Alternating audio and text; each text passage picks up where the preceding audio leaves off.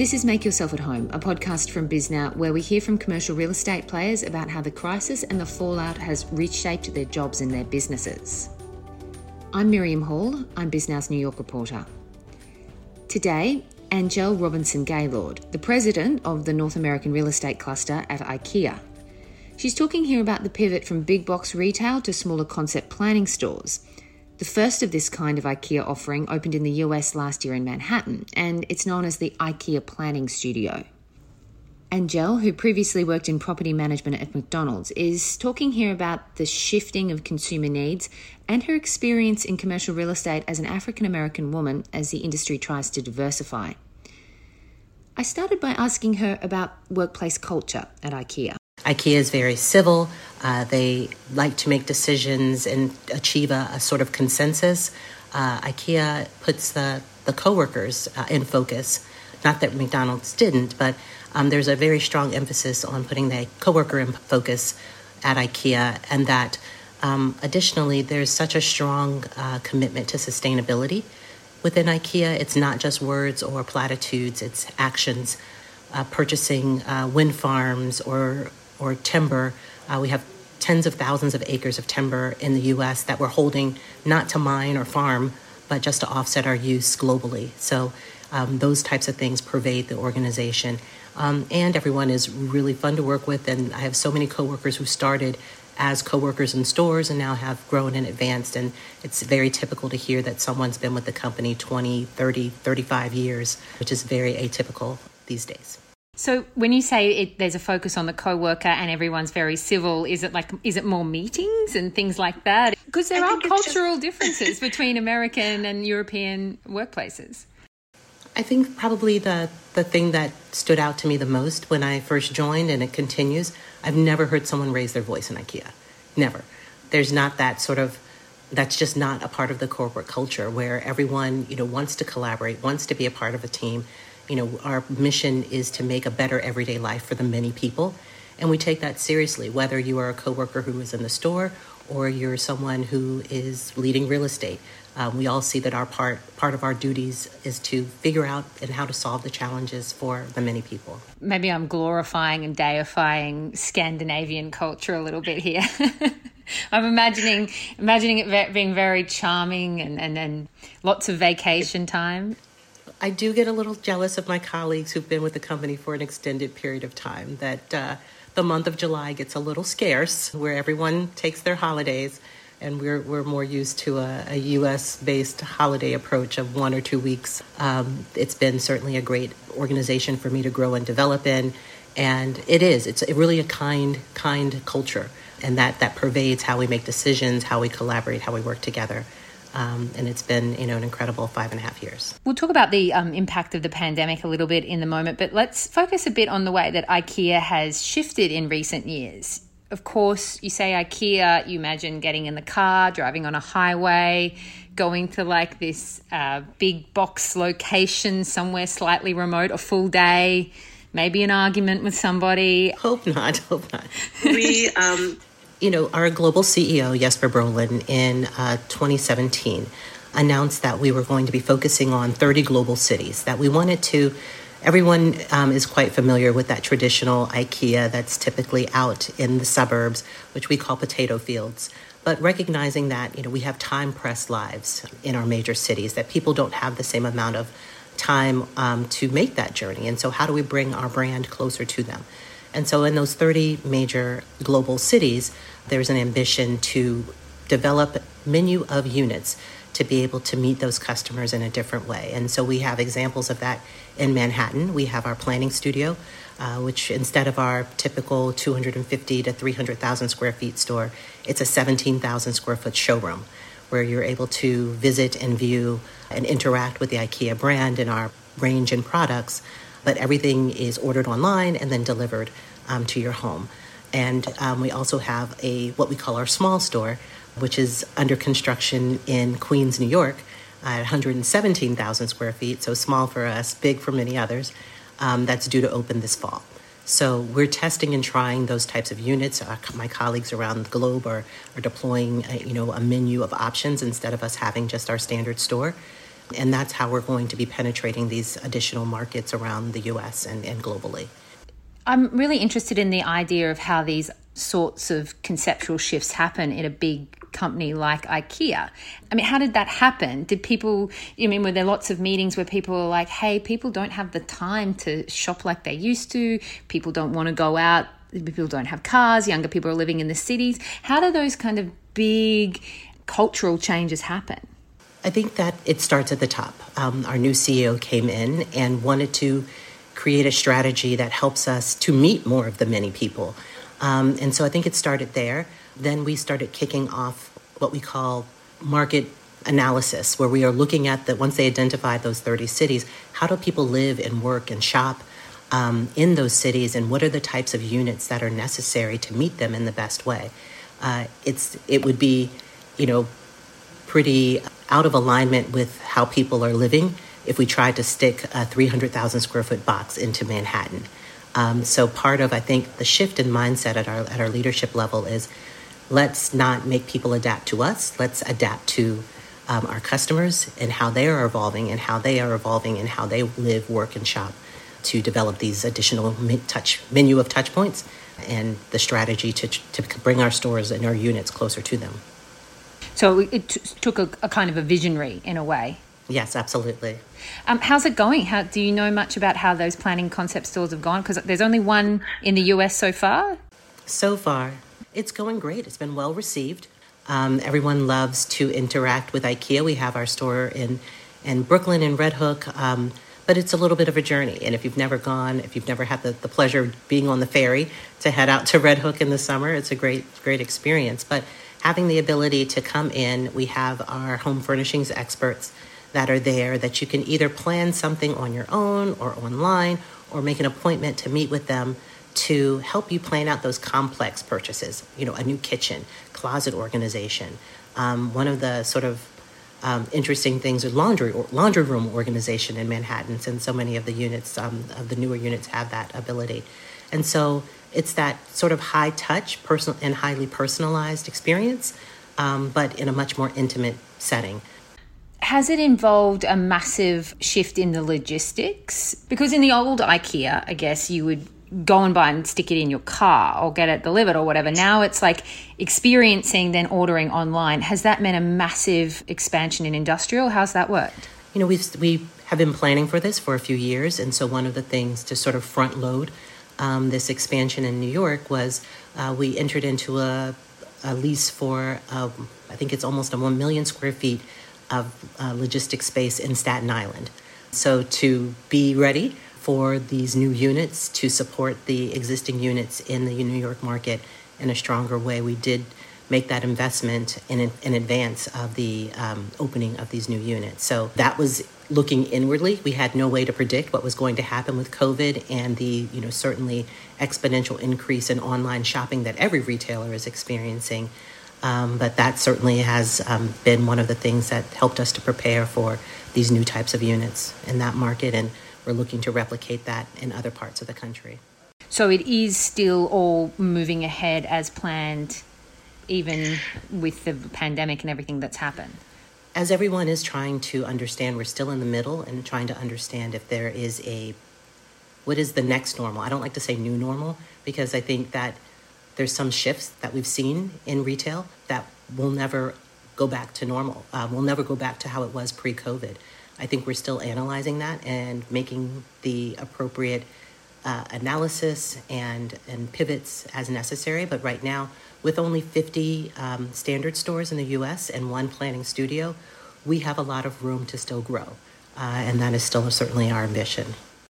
It's interesting that um, IKEA was able to start pivoting in this way uh, for a few years you look at other stores and some other major, major retailers, and they haven't had the same ability to adapt and adapt their real estate. For example, I'm thinking like Toys R Us. I'm thinking Barney's in New York or Lord and Taylor in New York. What do you think sets one company from another in terms of the ability to kind of read the writing on the wall and, as you say, adapt for the consumer as opposed to just expecting the consumer to adapt to them? I think that it is still being that curious partner in this retailing process. um, continually analyzing the data that's available, um, watching the, the consumer behaviors, not having sacred cows with how you approach uh, your business. I think the thing that IKEA has done, you know, fabulously for over 75 years was is what's now called experiential retail. And that the amazing piece of the organization is that well that's great, what's next? How do we continue to energize and inspire our customers? And mainly that's by focusing on them, putting them in the center and making sure that we're meeting their needs appropriately. And it is hard. It's kind of human nature. You have this great idea, and this great idea works for many, many years and then when it's not working anymore, it's kind of hard to accept reality, isn't it? And change. I mean, change is hard for everyone. But again, I think that's by putting the customer in the center, by putting the coworker in the center, IKEA tries to stay evergreen and never stagnant and wants to continue to grow and develop and because it's based in inspiration how do we continue to inspire people they have many options for home furnishing needs.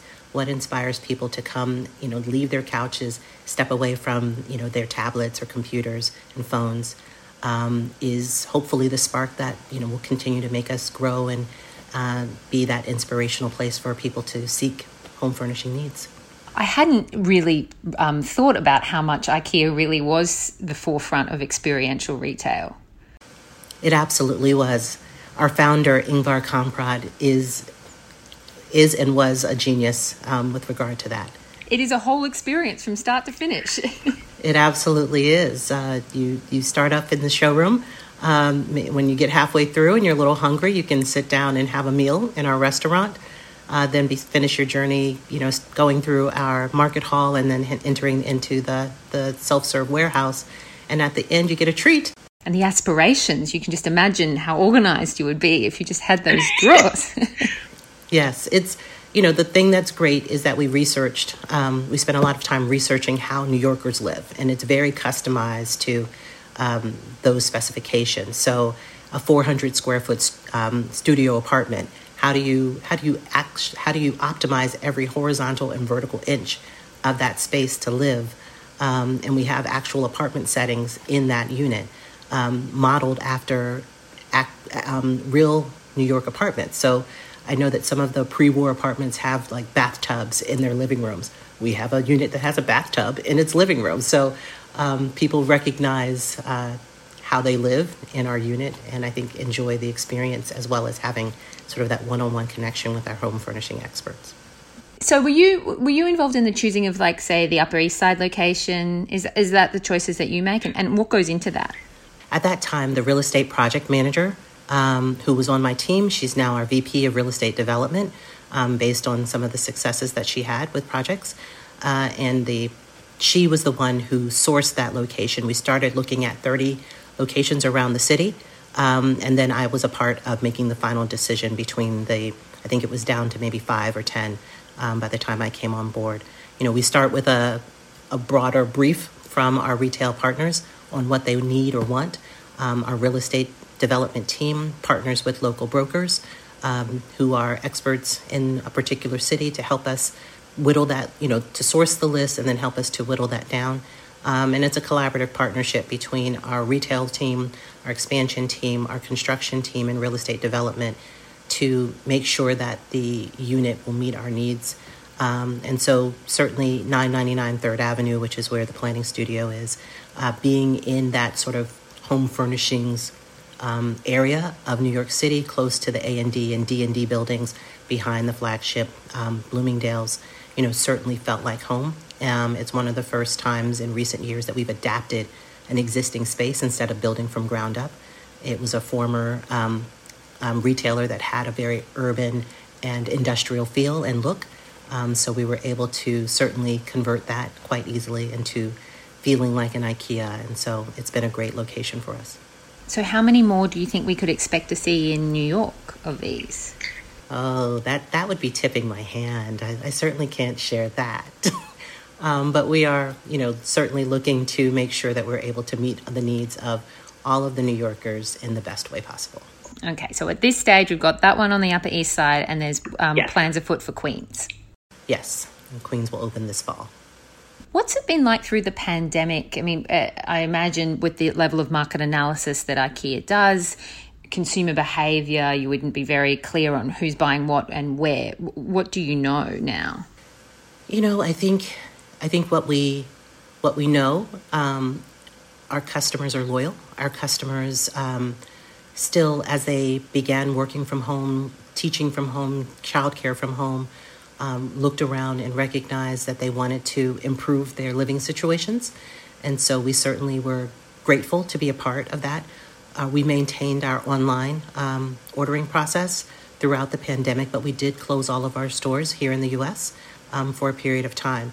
Um, I think the other piece is that our data, we've never been more data rich. Um, one, we have the tools to be able to collect and aggregate and analyze things in a better way. Um, but we're also taking lessons from our colleagues overseas. So we are, it's a constant sort of feedback loop as the pandemic, you know, sort of spanned the globe. Um, we were able to take lessons um, on um, how to close stores, how to reopen stores, um, how to meet our customers in the best way from our colleagues in other parts of the globe. So, you would say the strategy that you put in place, while it is getting informed as more data is gathered, the strategy is still pretty much the same, it sounds like. You haven't halted major deals or anything like that? The things that we were that were in process, we were moving forward with, we are always analyzing to make sure that this is the optimal situation. And so this COVID period has just given us that opportunity to make sure that we've, you know, dotted every I, crossed every T. Um, but our ambition is still to grow. As I said, 50 units is, you know, a blip in terms of retail in the U.S., and that gives us the the flexibility to. We've been so deliberate with our expansion in the past. It's given us the flexibility to still um, target and go after rowing. What's the past few months been like for you? I guess you're working from home. It's been, you know, I think the, the, the biggest challenge is not having the opportunity to collaborate with my, my coworkers on a daily basis, those organic conversations. I think that's what everyone's feeling. The thing that we miss as a team is the travel. You know, certainly we are analyzing deals from a desktop, but not traveling to put our boots on the ground. That's a shift for sure in, in how we approach. And so um, we're used to taking multiple trips to a market to look at sites over and over again, bringing different compositions of people to with us. So you are, as you said, you're a proud graduate of Project REAP, yes, which is Chicago. Chicago. I see. Okay, so. Um, from my understanding of Project REAP, is it had a really successful run, kind of driving diversity in commercial real estate, which goes without saying, incredibly male, incredibly white dominated and you're an African American woman and you have this big position, but you also came from a different world. How did you make that step? It's been sort of a, an interesting journey. I identified that litigation when I was practicing law was not for me. I enjoyed it, but I wanted to do something that was um, less confrontational, more collaborative, more creative. Um, and at that time, my husband and I had started uh, looking for our own home um, and even after securing it, purchasing it, I continued to look at real estate and recognizing and real, recognizing that, gosh, you know, real estate, commercial real estate, actually creates communities. And so that really drew me in, but I didn't have a direct path. I didn't come from a family where we had real estate. At that point, I'd been out of undergrad for, you know, almost 10 years or more and didn't have an idea on how to make that pivot. Um, so I began doing the work. I networked. I took classes at local universities on real estate and economic development. I volunteered with local nonprofits in my community to spur on um, commercial development um, on the south side of Chicago. Um, but still, all of those things together didn't lead to an opportunity. Um, I found out about Project REAP through some colleagues and waited patiently for them to come to New York, um, to Chicago and was part of their first class there. And REAP, Project REAP um, introduced me to sort of the breadth of commercial real estate. By that time, I had already made the pivot to practice law. I created what I called my triangular plan. If I just leave litigation, go to real estate law, then maybe someday I can get to the business side. Um, and REAP was one of the things that helped me to do that. In terms of the last few months when diversity and racial inequality has been such a on the forefront of so many people's minds, and so many big companies are issuing issuing statements pledging to be better. How have you reacted to that on a personal level? So there's, I think it's twofold. There's the personal and then there's the professional. On the personal side, I am an African American woman. I have an African American husband and two sons, and there is a personal weight of sending, you know, whenever they are out in the world, you know, there's a concern will they come home safely?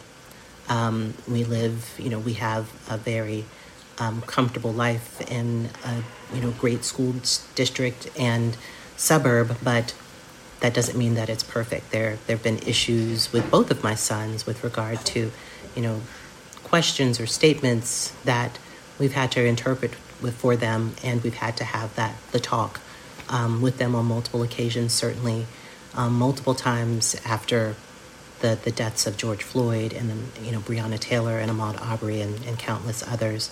Um, so there is that weight that, that sits with, with me as a as a wife and mother um, and an African American woman. Professionally, you know, I think that you know the industry is aware that there's a the challenge with you know the demographics that and the makeup of the most senior positions. Um, I've been partnering with um, ICSC and, and other organizations to participate in discussions and webinars to take this, this topic um, maybe a little farther than we have in the past. Um, but there's, there's certainly a recognition from my peers that you know we have to do something. If we don't lead this change, then who will? Um, and so that's heartening. Um, but I'm also trying to do the things that are within my span of control. So within my team, challenging us to look at, you know, how do we hire, um, making sure that we're casting a wider net. Additionally, you know, partnering with internally to look at, you know, what does our diverse supplier base look like, and how do we advance those topics as well. So, I have, I'm encouraged. It's not something that's new to me as an African American woman, and and going to industry associations and conferences and being one of very few. So it's something that I've known. Um, what I'm encouraged by at this moment is that other people are taking that quite seriously and wanting to make a change um, and reaching out to collaborate on making that change. I have heard from a few people that this feels different. Do you think it feels different? Does it feel different to you? I definitely think it is. I think that you know the the sharing of um, in our organization and in other organizations, you know these these town halls, these webinars where African American or Black employees have been able to share. Um, I think in a broader sense, to have the, the opportunity to have all coworkers be a little more open and vulnerable. This is racial inequality isn't a topic that typically isn't talked about in American corporate culture. It's sort of one of those topics that we're like, well, we don't, you know, we don't discuss those things in polite company. But if we don't talk about things, if we don't track things, like if, if you know, it's almost the same approach that we have to our business. If we don't track the metrics of this issue, we're never going to make progress. Does IKEA um, gather metrics um, on who's working for them? I mean, is that something as a leader that you have to kind of look for and watch for? Um, I think that it's a we're it's a process that's under development. Um, we've been quite vocal that you know human rights, that equal rights are a human right, um, and that's been something that has been that predates this this current sort of social movement. You know, IKEA's commitment to LGBTQ, IKEA's commitment to having a parity in female leadership in the organization. Those are quite um, documented, and we're now on this journey as well as taking a look at racial equality and balance in terms of our coworker base. One um, CEO I spoke to recently was talking about the problems with diversity and, and the, the challenges of getting gender diversity, racial diversity within the company, and they were saying that I mean the biggest problems is is that people see commercial real estate and they don't see all the opportunities that are there. Um, and it sounds like you've you've had this you've had a lot of success seeing these great opportunities. There are a couple of things. I think you know when when companies are challenged with um, having a diverse team, I think one of the first conversations is, you know, what are some of the things that they can do in terms of broadening where they're sourcing candidates, You know, are they only recruiting in the same place? You know, the definition of insanity is if you do, you do the same thing over and over again and expect a different result. Um, so, how are they broadening their their base of where they're recruiting? Are they are they looking at organizations like CREW, you know, commercial, you know, commercial real estate women? Um, are they looking at women in construction? Are they looking at the National Society of Black Engineers? Are they looking at law schools and MBAs and historically black colleges and universities? Are they where are they recruiting? I, what I'm very confident about is that I'm not a unicorn. I have many colleagues who are in amazing positions. Many of them are came through Project REAP and some did not, but they're leaders of organizations like Cedar Realty Trust. They're at Netflix, they're at Walmart, they're at um, Target, they're at McDonald's, and they just need exposure. The, the companies need to look in a broader way to find, find those people. I think the other piece of it is that um, once people are in the organizations, how are you retaining? So, how are you developing the talent that's there? How are you ensuring that they have uh, exposure to senior leaders and mentors and coaches? It's not enough to just bring them in the door and like, well, why didn't they? Why didn't they stay? Um, what are you actively doing to help them to stay and grow and develop? And let them know what a great, exciting career they can have. It's a it's an interesting thing. I, have told some of my colleagues. I say commercial real estate has a PR issue, um, in the sense that unless you have a family member or a close family friend who's uh, in the business, it's hard to know all of the different facets. So REAP certainly was my first introduction, you know, and, and part of that, one of those first lessons was that McDonald's is actually a real estate company that sells hamburgers. I know that they won't like that, but it's true. um, but um, how do you, you know, know about brokerage and finance and, um, you know, retailing and industrial and like there's so many facets. It's a fascinating industry that I wish I had found earlier in my career. Um, and so, you know, how do we start to tell that message? Because when most people think of real estate, they think of residential, which is an amazing, you know, career and, and an industry as well. But how do we start to introduce high school students, college students about the career opportunities that are in this amazing industry. Angelle, thank you so much for taking time to chat with us. Um, it's been really interesting to hear about your career and about some of the things that IKEA is doing. Thank you, Miriam. It was great to speak with you as well. Have a great day.